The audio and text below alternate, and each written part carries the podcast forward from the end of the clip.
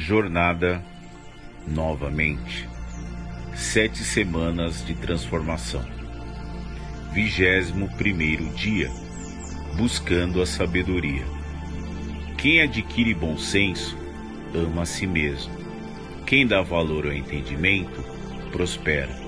Provérbios, capítulo 19, versículo 8. A sabedoria não é tão difícil de conseguir mas pode ser difícil de buscar. Tudo se resume às decisões que tomamos sobre como ocupar o nosso tempo. Podemos usar nosso tempo sabiamente e obter mais sabedoria, ou podemos usar nosso tempo de forma errada e perder as oportunidades para crescermos. Algumas vezes é uma escolha difícil. Que tal uma sugestão prática?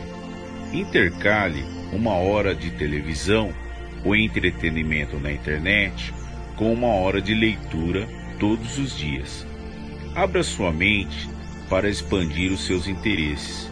Use o seu tempo sabiamente e você será recompensado.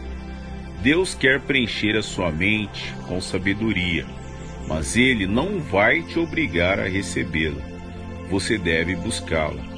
A Bíblia diz: Bem-aventurado aquele que encontra sabedoria.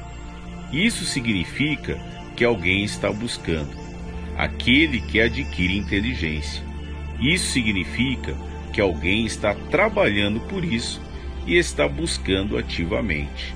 Provérbios capítulo 3, versículo 13.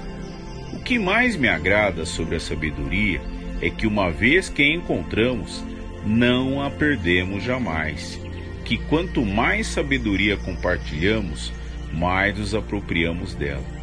Assim, faça um favor a si mesmo. Busque a sabedoria, e assim a Bíblia promete que você terá êxito. O que você aprendeu com essa mensagem de hoje? O que você vai fazer com o que aprendeu? Que tal separar um tempo e falar com Deus sobre o que está no seu coração? Aproveite e compartilhe com alguém aquilo que você recebeu. Um grande abraço e Deus abençoe.